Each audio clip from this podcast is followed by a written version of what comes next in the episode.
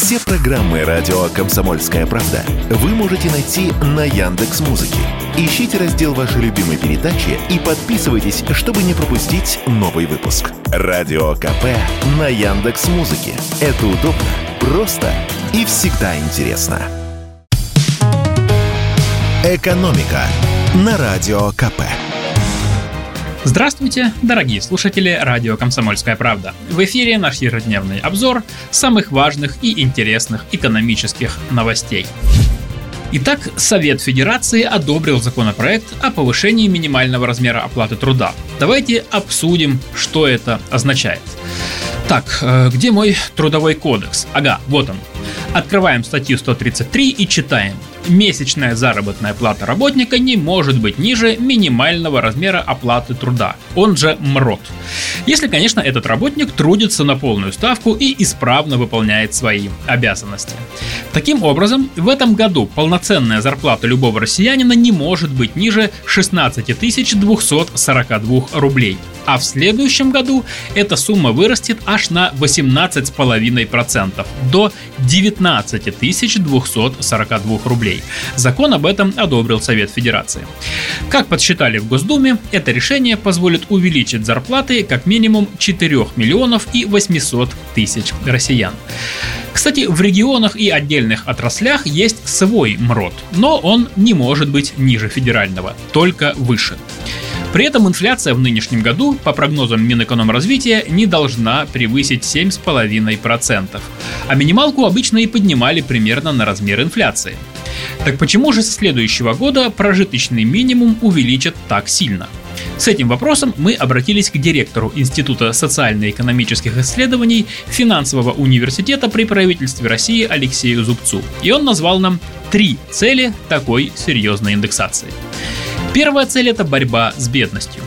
По словам эксперта, у нас около 10% населения работают за деньги, близкие к минимальному размеру оплаты труда.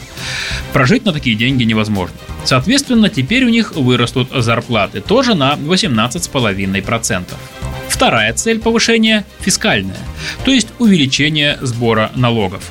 Компании, которые платили своим сотрудникам в районе минималки, будут вынуждены повысить оплату. В результате средний размер зарплат будет повышаться, а значит вырастет и общая сумма налогов на доходы.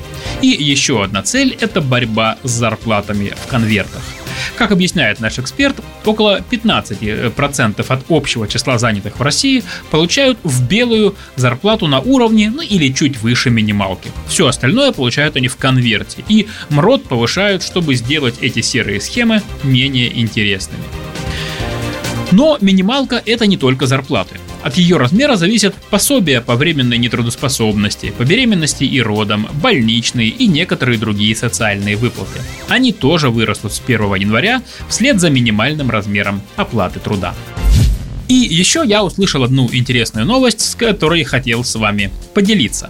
Оказывается, хороший работник, он как вино, с годами становится только лучше. Это показал новый опрос сервиса поиска работы Superjob. Специалисты опросили 1600 умудренных опытом россиян, то есть мужчин старше 62 лет и женщин старше 57 лет. Вопрос звучал так. На ваш взгляд, в каком возрасте вы работали наиболее продуктивно? И, как выяснилось, пик карьеры, то есть самая высокая должность и зарплата, а также пик продуктивности среднестатистического россиянина приходится на 47 лет. Но, конечно, стричь всех под одну гребенку нельзя.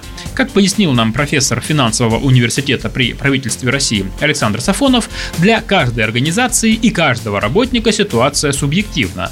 На продуктивность влияют многие факторы, в том числе и то, любимым делом занимается человек или нет. Однако, если взять международные исследования, то мы увидим, что пик продуктивности в среднем наступает примерно в 55 лет, пояснил наш эксперт. К этому моменту человек накапливает опыт, знания, исправляет свои ошибки и дает максимальный результат. Ну а потом начинают работать физические факторы, например, ухудшение здоровья. Кстати, американские исследователи определили, что способности мозга к развитию сохраняются до 70 лет, и что люди в возрасте менее склонны трудиться ради процесса. Они мотивированы работать на результат. Их мозг экономит отпущенное им время, и им важно получить реальный итог работы. Поэтому зря многие наши работодатели отказывают возрастным соискателям и стараются нанимать побольше молодежи. Ведь в 47 лет карьера только начинается. «Экономика» на Радио КП.